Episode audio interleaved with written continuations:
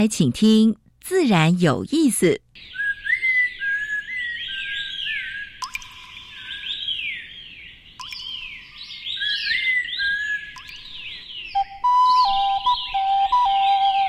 大自然是最能启发人心、最迷人的教室。透过鸟语、虫鸣，顺着山峰、水流，教给我们自然万物的盎然趣味与生命智慧。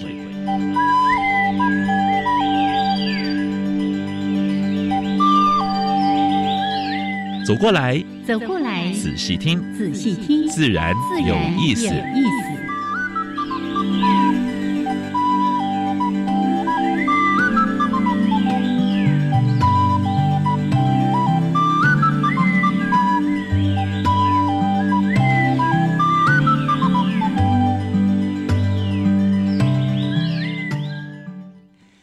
亲爱的听众朋友们，大家好，欢迎收听教育电台，自然有意思，有生平视。我是燕子，欢迎老师，天气实在很热哦。你跟那安帕帕哦，跟外面的 哎，今天有比较没那么热情一点的阳光了，一早就有乌云了。对，所以像这种天气的话呢。稍微走一下的话，就满身大汗。哦哦哦不要劳动也会满身大汗。我走了二十分钟来电台，哦，来这边就是叫做汗如雨下。天气真的很热哦。这个我我刚从日本回来，就很多人问说啊，日本天气有没有比较好、比较凉快啊？纬度那么高，我说并没有，超热。我想这是世界是全世界的一种现象了啊。嗯，对。所以跟今天我们主题也有关系。对，热啊热啊热啊！哎，等一下，请一些那个蝉进来帮我们配一下声音。下下做做好，今天呢，真的要谈一个比较严肃的话题，就是热。嗯，就是热，真的很热。热浪来了。嗯，对对。好，这个大家其实如果稍微关注一下，这个电视新闻一打开，或者是网络的新闻，就经常。会看到什么全球各地的热浪，还有最近那个夏威夷啊，那个野火等等的，是这是助长助长那个温度在升高，对不对？天灾加人祸，那所以我们来透过科学的研究了解，到底这个热是怎么回事？尤其我们身处在台湾，哎，我们都说台湾是个海岛，应该是。接受海风的这个调节啦，水汽啦，应该不会这么热啊。结果吹过来都是粉风，羞 腾腾哦。好，所以我们今天呢，哎，算是再一次是。为大家邀请到《科学月刊》的副总编辑。李婷，对，到现场来跟我们谈一下。对，热浪来了，对对，气候变迁之下啊，是。那个。这一次的科月专题哈，真是太简单，就是一个字，叫做热。对呀，连封面都用红色的。你看，我今天特别穿红色，跟他配一下。搭配一下，等一下你会隐身在这个杂志里面。好，我们待会儿呢，主题已经先跟大家透过我们一开始的感受介绍给大家的。那当然还是在每一次的节目一开始为大家安排两个小单元。第一个单元是自然大小事，跟大家分享过去个礼拜全世界、全台湾发生过。比较重要的农业、生态还有环保的事情，是这个单元由我们的杨平世老师要特别强调一下哈，好久都没有提了哈。对对对对，有人说，哎，今天是虾米郎啊哈，我们的杨老师会为大家台湾国语欧吉桑，哎，欧吉桑啊，过来是欧巴桑为大家 分享的。哎，欧巴桑要跟那个呃两爬，对，哎，不是两爬，爬行动物协会的，对，哎，要来今天大概还是介绍蛇吧。蛇来蛇去的吧，出乎你的意料。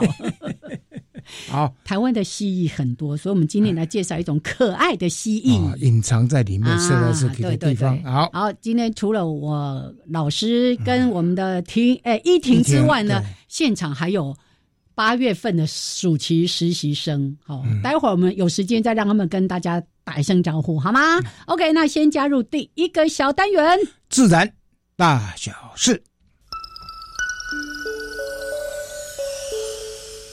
风声、雨声、鸟鸣声，声声入耳。大事、小事、自然是事事关心。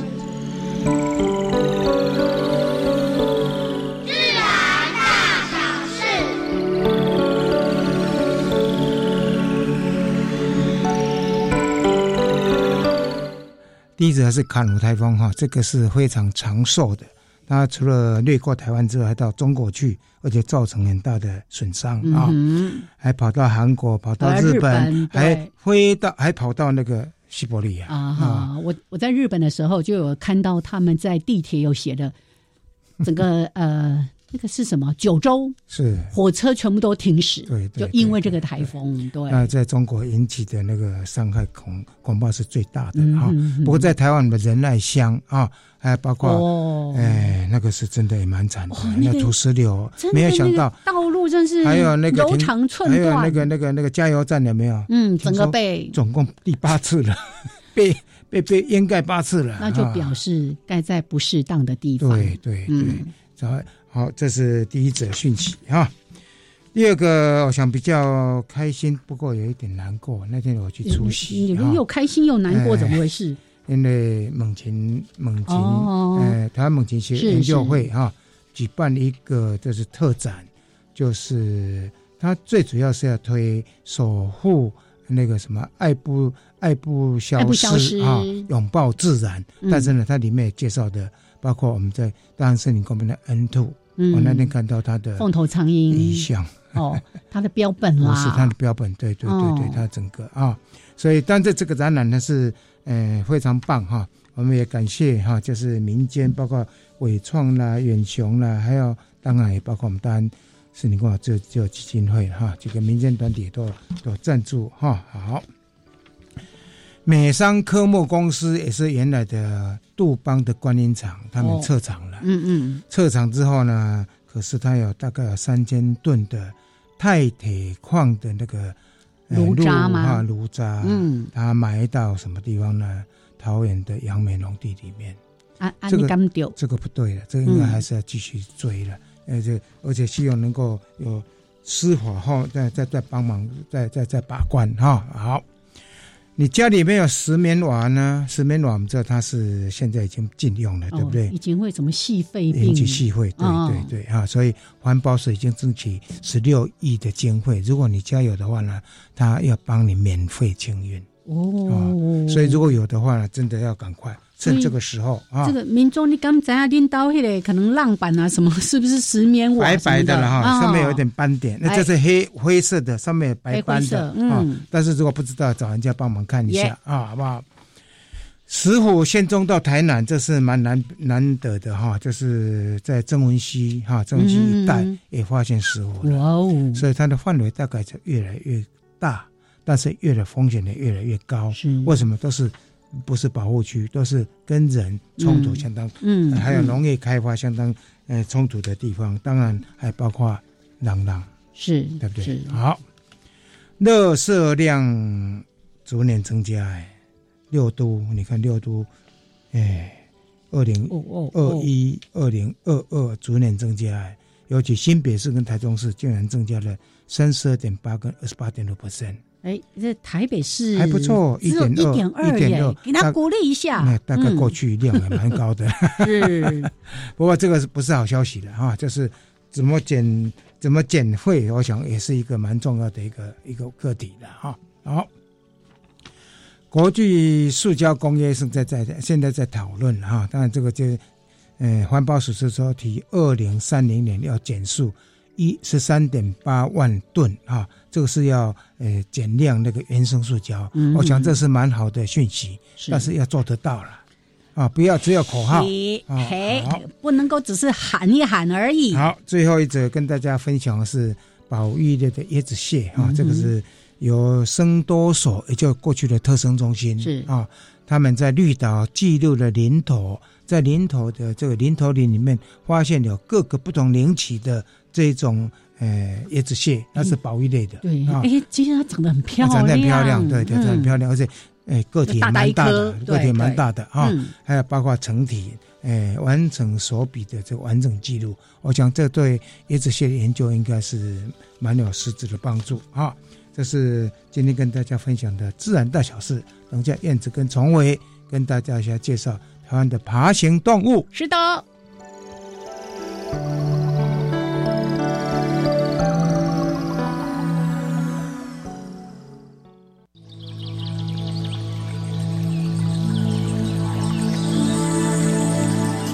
别的地方找不到，别的地方看不到，别的地方听不到。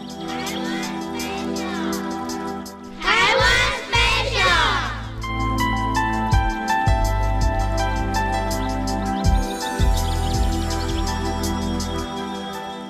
欢迎朋友们加入台湾 Special 这个小单元，我是燕子哦，一系列为大家来介绍台湾爬行动物，来跟我们分享的是台湾爬行类动物保育协会的理事长尤崇伟。Hello，崇伟好，燕子姐好，大家好。是来今天呢来介绍黄口攀蜥。好，黄口攀蜥哦，其实外观上大家都会觉得，哎，到底跟斯文豪氏攀蜥差在哪里哦？那其实我就不讲细节的差别了，讲细节。其实说实在哈，大家看不到细节。你在野外远远看，而且它跳来跳去，咻一下就不见了。对对对，它主要分布在北部然后然后像双北、桃园，然后最南端应该是在呃南投县的莲华池一带哦，那边还有一个小族群哦。那东部的话，又会到宜兰，差不多宜兰一带这样。那这个黄口攀蜥哦，你要如何远远的就看出它是黄口攀蜥？诶，第一个哈，你当然是。你去的地点必须在它的分布范围内，就是北部。好，第二个呢，其实黄口斑蜥跟斯文豪氏斑蜥有一个重大差别，就是其实黄口斑蜥它身体上，尤其是背上那个那个所谓黄色像闪电的这个花纹哦，它是带有一点荧光绿的感觉哦。哎，那这个斯文豪氏斑蜥通常它的黄色啊。是很朴素的黄色，是哦，这个是一个感觉哦，所以这个感觉要练起来啊。其实，其实大家气质气质，就是多看两次你就知道。那北部地区如何容易见到这个黄口斑蜥？如何练这个感觉呢？去阳明山好，大家最喜欢最简单去的一些步道啊，比方好二子坪好了，嗯，二子坪的话你要早一点上山，因为现在夏天了太热了。其实太热以后它就。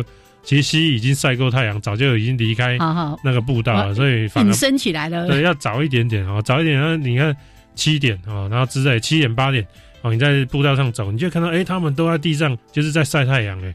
然后这种时候呢，蜥蜴比较可以容忍你的靠近，因为它它在享受阳光哦，它比较蓄积能量。对，它比较不会那么快逃走啊，因为慢慢靠近它看一下，哦，看一下它，哎，你会感受到我所谓它背上那两条闪电状的花纹。光的比较明显的哈，闪电状的花纹，哎，有一点荧光的感觉，哎，哦，那看着看着，哎，拍照下来，那回去你再找一个所谓有斯文豪士攀蜥的地方，它通常，哎，比方台北植物园、台大校园，然后甚至你家旁边的学校、国小的校园，都会看得到嘛，哈，那看一下，理解一下我讲的所谓比较朴素的黄色花纹是什么东西，哦，那相信很快你就会。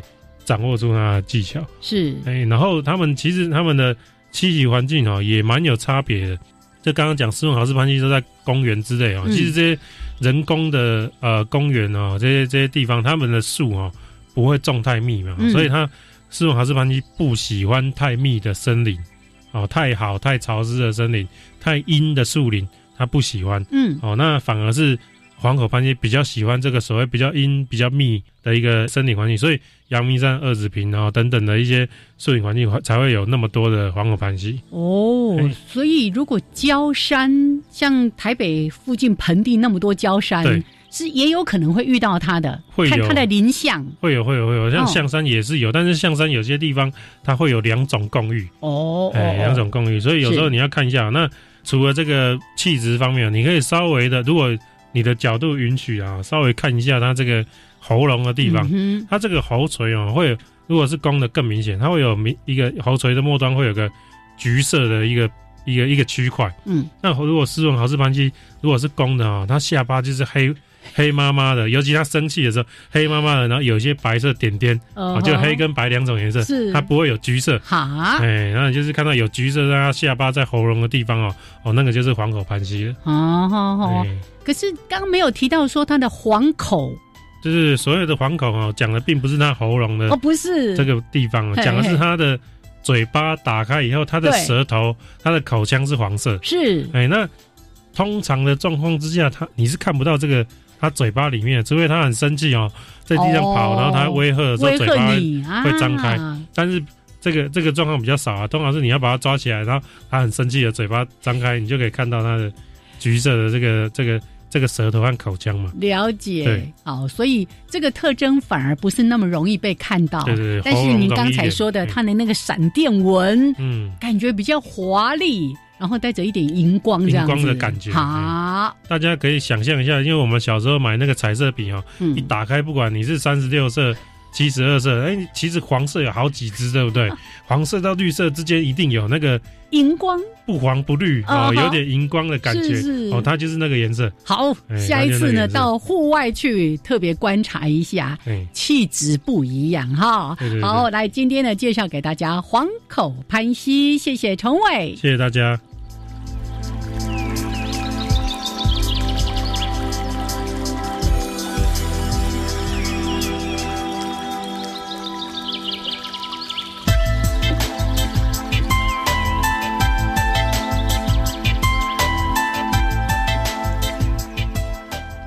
好，现在时间是上午的十一点二十一分，欢迎朋友们继续加入教育电台，自然有意思。我是杨平，是我燕子。嗯，黄果潘西，我蛮有亲切感的。哎哎哎，阿哪里点点去山顶，点来点去，走来走去，是非常常见。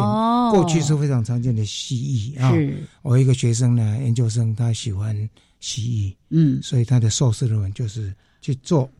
黄口潘溪的食性，它到底吃什么？本来我们就以为它是吃吃蛾类啦，吃各种昆虫啊之类的，没有想到它以什么为主食？你现在在考学生的意思就对了。来，我们来问问这几个学生好了。没有啦，这个很难猜了。他吃蚂蚁啦，刚刚老师已经剧透过了。好，来，我们回来主题时间。刚才你已经跟大家介绍了，我们今天呢特别为大家邀请到《科学月刊》的副总编辑李依婷来到节目当中来讲热。依婷好，呃，各位听众，燕子姐好。夏天尽量不要穿黑色衣服，红色的好像，因为很吸热。深色的，对，要尽量穿。你看，我们学生们每个都穿的这样子，淡色的，亮亮白白的，这样的颜色就对了。是，而且黑色也比较吸蚊子哦哦，真的吗？哎，真的比较招蚊子，招蚊子，招蚊子。OK，我们待会儿呢，请依婷跟大家的分享这一次的这个专题。不过我们一直在说。八月份呢，有我们的暑期实习生，是。这个是教育电台呢，我觉得很棒很棒的一个社会的服务哦。每一年都会有一批又一批的这个实习生来，嗯，那我们为为他们提供很多的呃广播的，包括的理念的主持的一些经验、实务的，还有也让他们来现场看我们这边，对。还要看看主持人怎么准备，事前怎么准备，对不对？对，然后听我跟杨老师在这边哈啦哈啦。来，我们先请实习生们也跟听众朋友打个招呼，Hello，来，Hello，Hello，都是在 Hello，你是谁呀？来自哪里呀？就说我是谁谁谁，大家好，大家好，我是来自辅仁大学的尤雅轩，嗯。大家好，我是世新大学的柯佑珍。嗯，Hello，大家好，我是台湾师范大学的林子瑜。嗯，Hello，大家好，学妹哦，我是台湾艺术大学的陈品云。嘿。燕姐好，杨老师好，各位听众朋友大家好，我是来自世新大学的傅鸿儒。哎，这个怎么很像广播人的样子啊？大家好，燕子姐好，很像。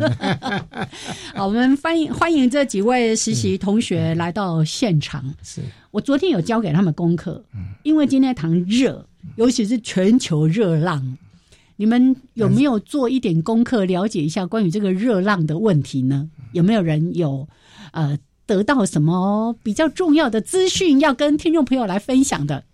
有啊，当然我们有做了很多的，就是呃事前准备啦，因为怕被你们考倒。是来，呃呃，那准备什么要跟大家说啊？哦，当然就是我们还是有知道一些，就是包含像是热量的定义啊，然后它有什么延伸的影响这样子。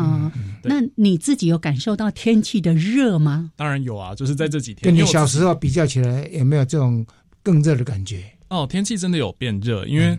呃，我自己是骑机车过来的，在骑机车上上就是来电台的这段路上，真的是有够热的。嗯，要做好防晒的工作，知道吗？那来，我们这几位美丽的同学们呢？呃，我自己是觉得还蛮明显感受到，觉得。冬天有就是越来越延后的情形，就是可能到十一或者是十二月，怎么还那么热 的这种感觉？冬天缩短了，对。然后春天跟秋天好像也越来越不明显，对，没错没错。夏天有没有越来越长的感觉？有，它 叫一季独秀。春天、秋天已经很快就不见了，是，对。然后冬天也缩短了，好，非常好的体验。有这边你独占一支麦克风，多讲一点。好，嗯，因为我是彰化人，然后其实我觉得来台北就是感觉会比在乡下还要更热。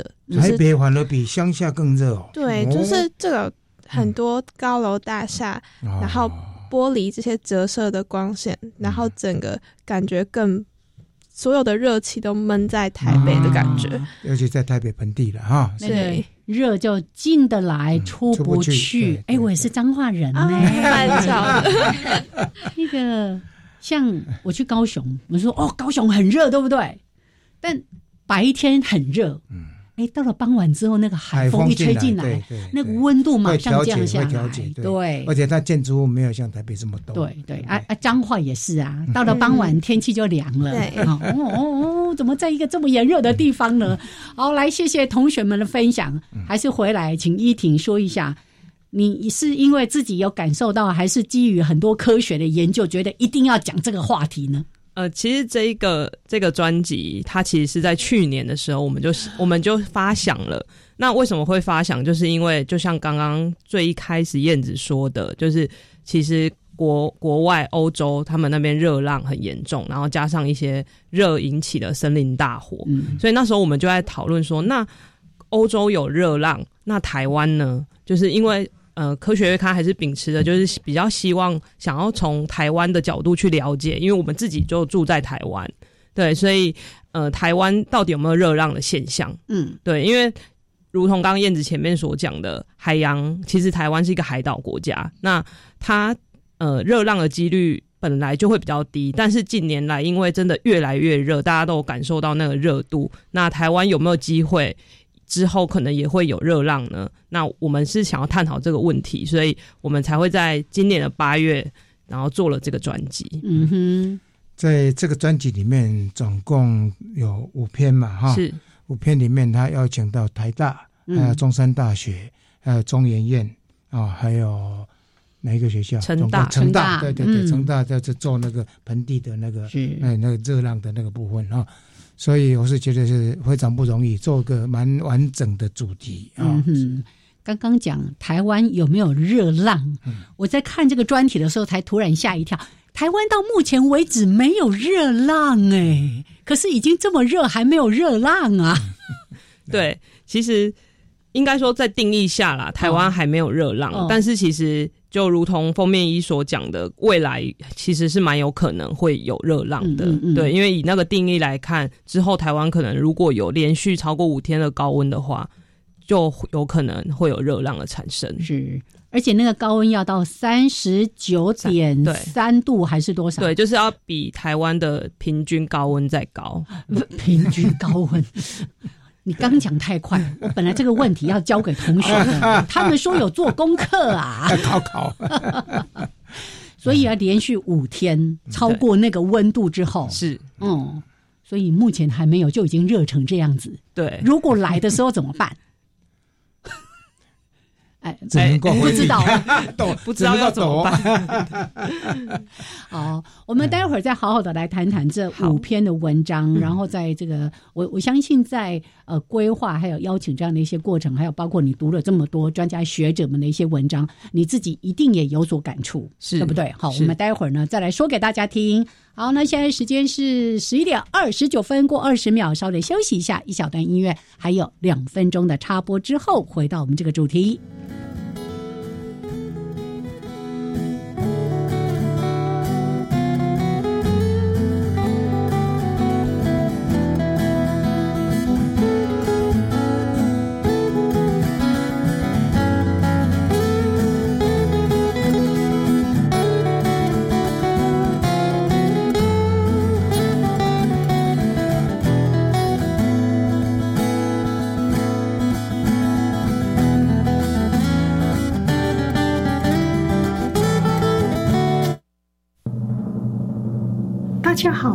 是刘美莲，主持台湾音乐哆来咪广播节目，欢迎每周日下午两点五分到两点半收听。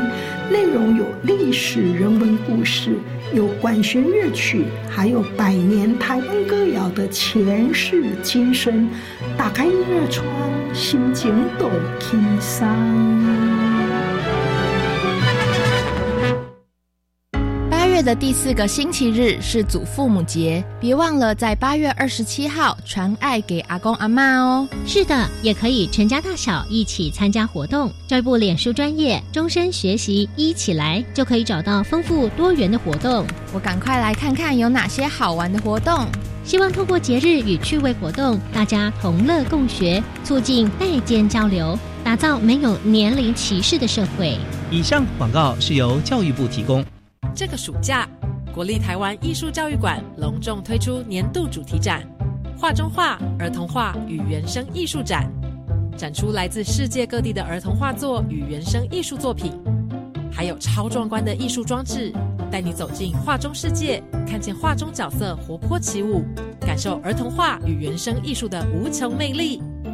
展览自七月四日起至九月二十四日止，邀请你一起走入画中。加外加外，阿玛波拉，扎根格玛西卡斯达斯，迪加库拉布古列列。大家好，我是来自台东的胡代明，这里是教育电台。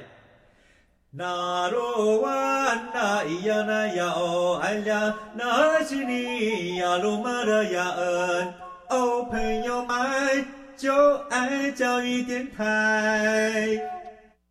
好，现在时间是上午的十一点三十二分，欢迎朋友们继续加入教育电台，自然有意思。我是杨平视，我是燕子，跟你们对谈的是，嗯，科学月刊的副总编辑李依婷李小姐，是依婷来到节目当中，跟大家来说热。这个听众说，这是最不需要跟我们讲的，因为每天都感受到了。好。那除了这个之外呢，还有五位我们的暑期实习的同学。哎，待会儿如果有听到什么你们好奇的，就提出来问哦哦，或者是想要回应的。OK，那依婷，我们是回来讲一下。那刚刚说从去年是就想要做这个专题，是嗯对那。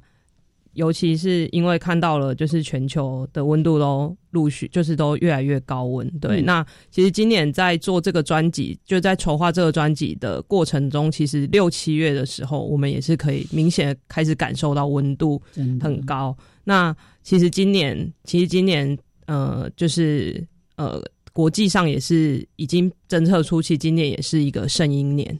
对，所以其实七月的时候，已经七月初吧，就连续的很多天的高温，不知道大家有没有感受到？对，其实温度是越来越高，而且。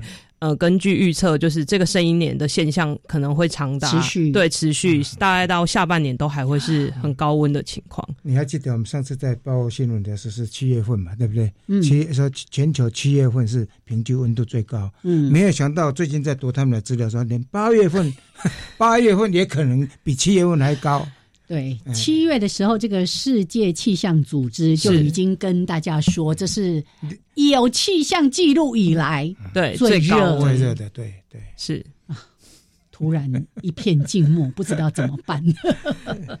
好，我们还是来了解一下，因为呃，五篇的这个文章其实都是从不同的角度在切入哦。是，像第一个是由中研院的环境变迁研究中心的博士后研究学者呃骆世豪骆老师，他跟大家来分享，其实就是让大家知道到底为什么我们现在也这么热，到导致这个高温的主要的原因是什么，也让大家了解一下。是。其实，在这篇封面故事一，他其实就在谈论台湾。那从刚刚也前面有稍微提到，就是呃，他也就是来定义说，那台湾现在目前到底有没有热浪？对，那其实其实主导台湾夏季高温的原因，其实是我们的大环境系统是太平洋副热带高压。嗯，对，那这个高压其实近年来其实有被发现，它越来越往西边扩张，就等同于它这个。呃，副热带高压系统越来越大，嗯，所以它笼罩在台湾的范围越来越多。现在是其实已经整个台湾都已经在呃这个太平洋副热带高压下了。嗯对，以前大概可能二十年前、三十年前，它可能只是擦边部分，对一部分而已。嗯对，所以导致了就是现在的气候会越来越呃温度越来越高。对。温度高的话呢，是不是台风的几率也高，还是说反而减少呢？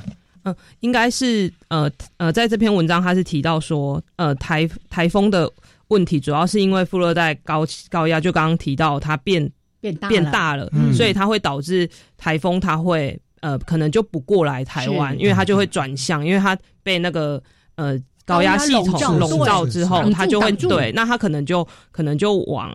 呃，东南亚或是就转向就不会来到台湾，所以对于呃侵略台湾的呃台风会比较少，所以导致降雨量也会比较少。所以这个造成我们这几年的那个什么那个那个那个雨量雨量减少，所以很多水库都很渴，对不对？是是。还好这次的台风，反正对对它的帮助，把所有的水库都灌满了。对，是因为这是气象的专业，我是在读这个书才了解到说啊，我们知道这个这个高压笼罩的时候。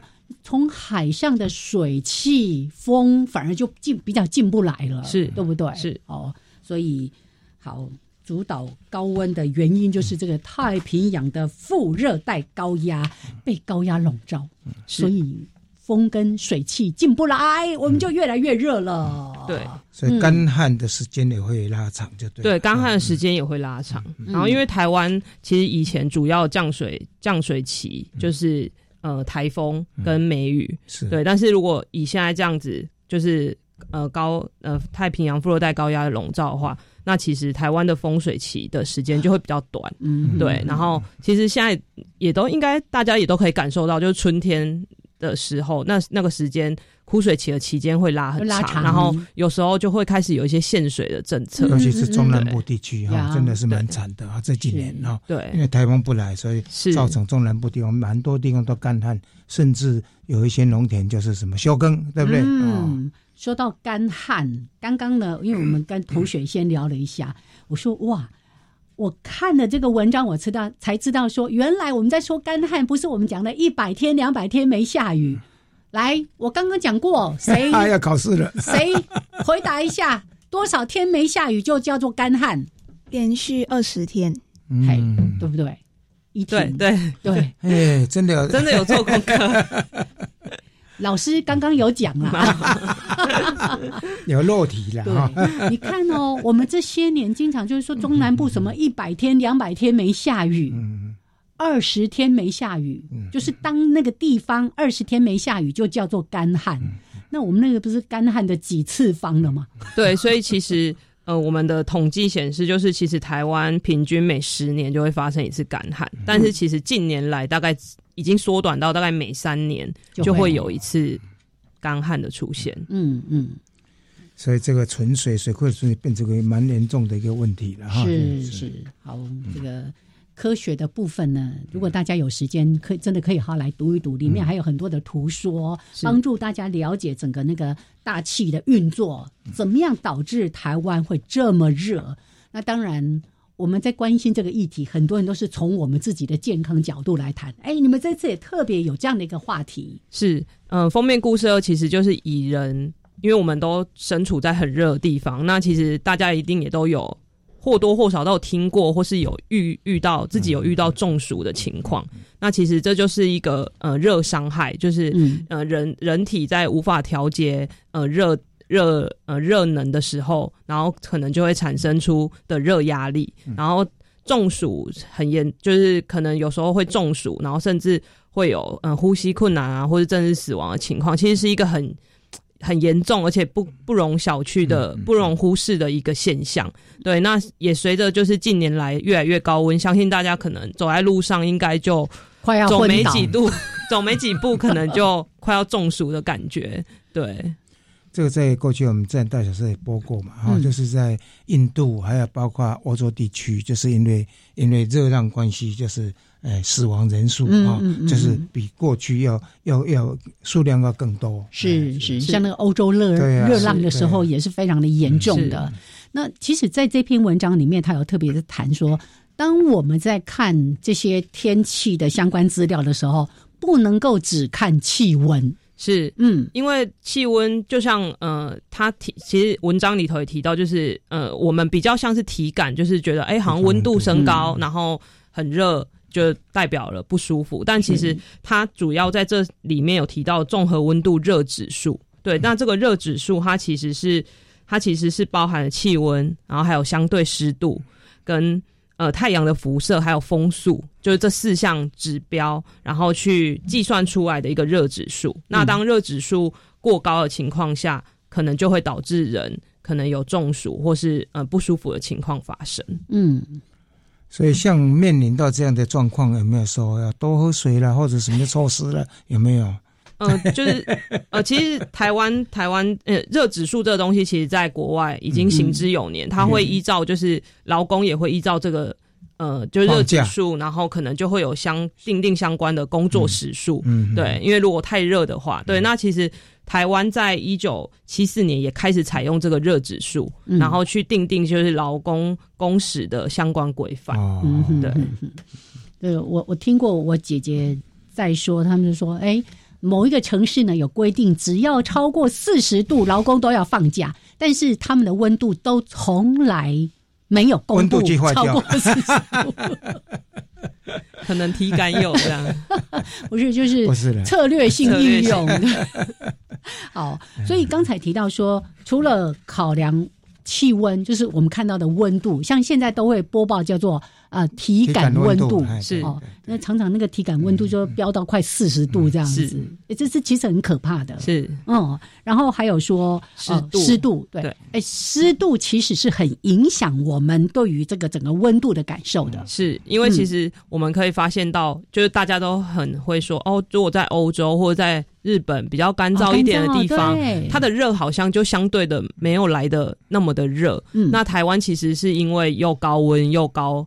又高湿高湿度，对，所以那个整个体感的感觉，温度热度会越高，对，嗯，哎，其实那个感受性跟冷也是一样啊。是，如果湿冷就觉得很冷，干冷好像就没有觉得那么冷。是，是夏天也是一样。是，经常登山的燕子感受更深。哦，真的，真的，真的，尤其那个爬山的时候，如果遇到下雨，哇，那真的是冻到快要变成冰棒一样哦。所以他也在提提醒大家，就是哎，我们怎么面对？因为在谈整个气候异常或者是全球的极端气候的时候，都会提到说调试跟呃怎么减缓嘛，对不对？那这篇文章其实也提醒大家，怎么样来面对这个可能越来越热的天气。是，那其实因为。大家呃，对于热，大家应该都感受很深刻，所以其实在这篇文章当中，他也有提到一个 A P P，就是一个叫热火气象 A P P。那它其实里面呢，它就会教大家，它就会预测呃未来五天的热指数。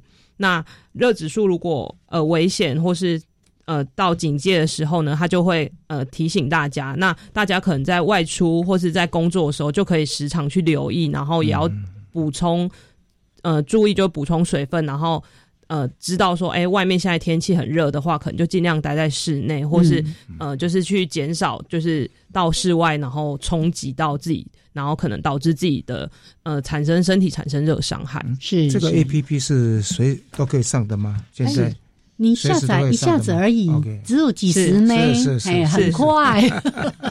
其中就有一项是叫做健康气象，我想那个是最值得大家来参考的。是，就是健康气象的部分，它其实就是在提供呃热指数的预报。对，那它每它每天都会提供未来五天的热指数预报。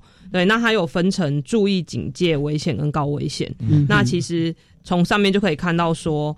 呃，就是当如果说是呃到警戒区到注意的时候，其实我们人体就要人类就呃人们就要开始注意这件事情了。对对，你现在打开那个 A P P，里面呢，从今天一直到礼拜六都是警警警警警，警示大家要注意到这个热伤害的避免。热伤害其实包括我们大家最熟悉的中暑啦、热衰竭啦什么等等的。对，甚至也会可能休克啊，或是热休克。之前讲的那个横纹肌溶解，哦，是，其实都很严重，而且死亡率也都很高。对，所以其实真的大家要谨慎。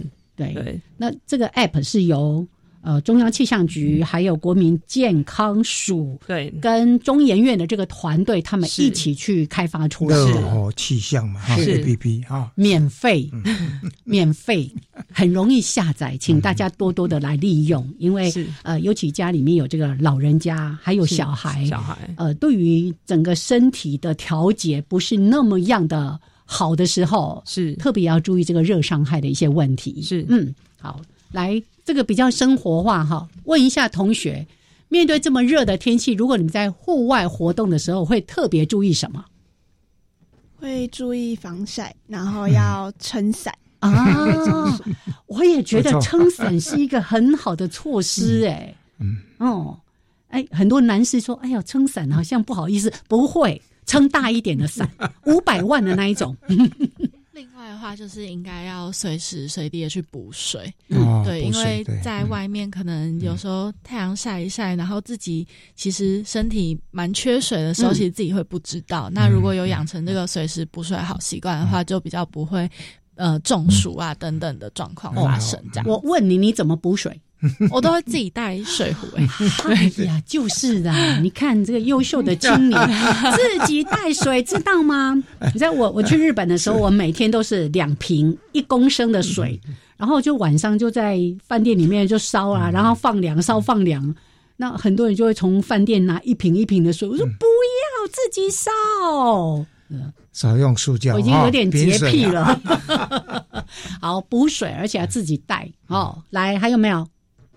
嗯，夏天的话，通常和朋友都是选择室内行程，就比较不会一直在 待在外面，因为真的会有点受不了。这个有点逃避啊，这也是非常理智的，这也是一种还不错的方法。对对对对，然后呃，但是呢，这个又牵涉到一个问题，待在室内你要不要开冷气？是，嗯，对呀，还有到公共场所去的话，呃，要不要戴上口罩啊？因为你现在有有。有时候在那个什么那个火车站呐，那个那么大的那个里面挤满了人，还蛮蛮多人到里面去避避暑。对，好，所以同学们也分享了他们怎么面对这个暑热。哎，男同学，你有没有？你撑伞吗？没有。那骑骑摩托车怎么处理？撑伞比较少啦，但如果骑车的话，还是就是涂防晒或者是穿袖套这样子。穿袖套。对，但是身为一个男生的话，就是少出门的。嗯。哎，什么说身为一个男生碰到两个啦？身为一个宅男的话，应该就是少出门啦。好，物理性的防晒其实非常好，撑伞呐，或者穿白呃这个薄外套等等的，戴帽子也可以。哎，对，戴帽子、戴袖套，然后穿薄长袖、薄长裤。好。哎，我们先聊到这边哈，已经十一点四十八分，稍微的休息一下，一小段音乐之后回来再继续来看看另外两篇有些什么重要的这个讯息，跟大家来做提醒。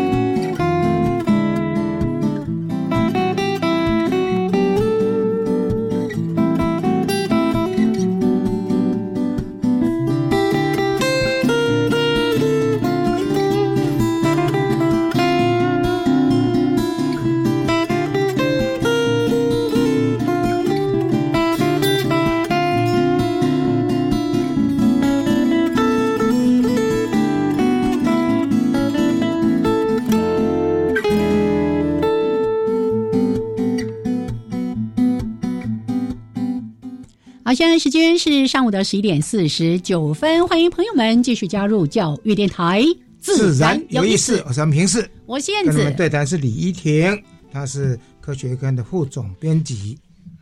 好，来依婷，我们继续来讲哦，这一篇一定要跟大家好好的说一说，怎么样让都市。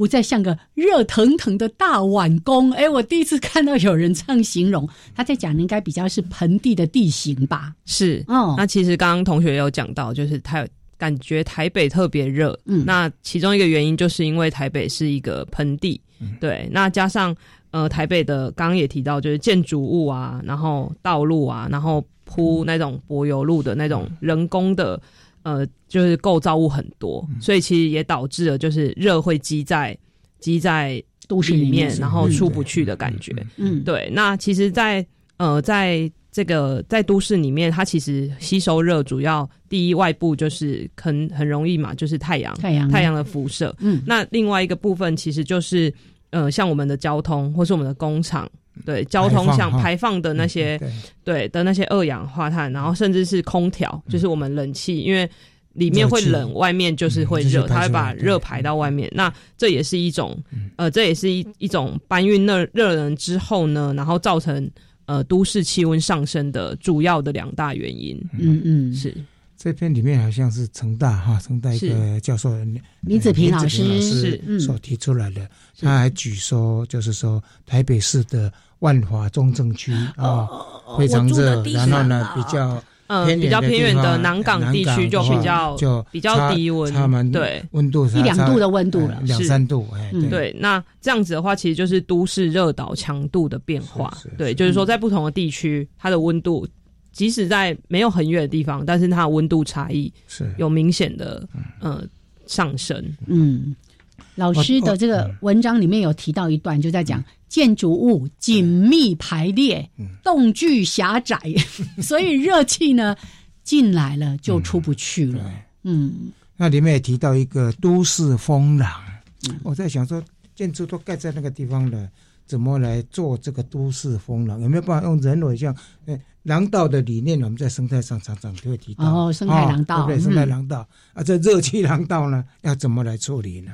是，那其实，在呃，在这篇文章中，老师也有提到四个就是都市热岛降温的方法。嗯，那其实我们就像刚刚呃杨杨平少老师提到的，就是风廊的概念。嗯，那或是就是让它通风散热嘛。那这是其中一个方法。那它另外还有就是呃水绿降温，也就是多多一些的绿地，多一些的树木，然后遮阴。对，有这种效果，然后加上如果我们的建筑物也可以做一些绿建筑，对，然后增加他们的隔热啊、遮阳、通风的设计，对，那这些都是一些方法。那刚老师提到的，呃，廊道就是通风廊道这件事情呢，其实在台中，台中有在设计，就是在都台中市内有在设计这种风廊，在市区里面在设计，是是。既有的建筑物，对，然后再去设计出那个那个。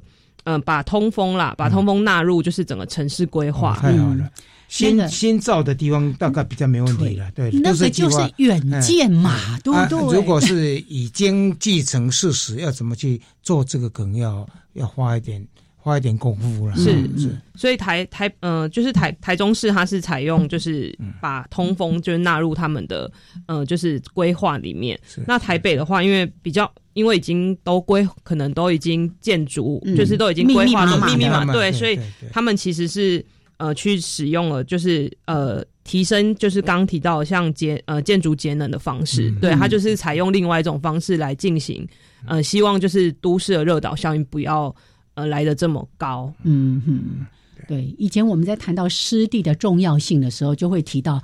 湿地那个水对气温调节是非常有作用的。像我们说好了，中南部很多的这个农田，我们的农田其实都是这种水水泽沼地呀，对，那个其实对降温都很有帮助。是对，因为有水，然后又有绿，又有草，又有绿地，这样。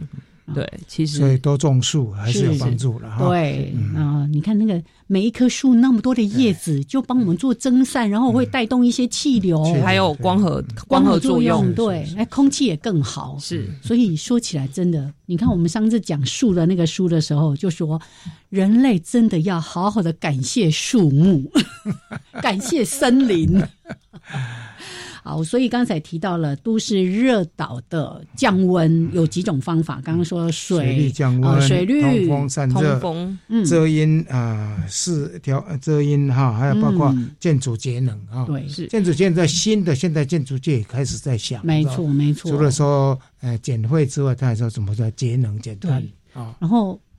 这一趟再去日本的时候，就又特别感受台湾的那个骑楼实在是太好了，因为就有很好的遮蔽，是对，不然那个走在街道虽然很美、很宽敞、很干净，但是真的很热。嗯因为没有遮蔽。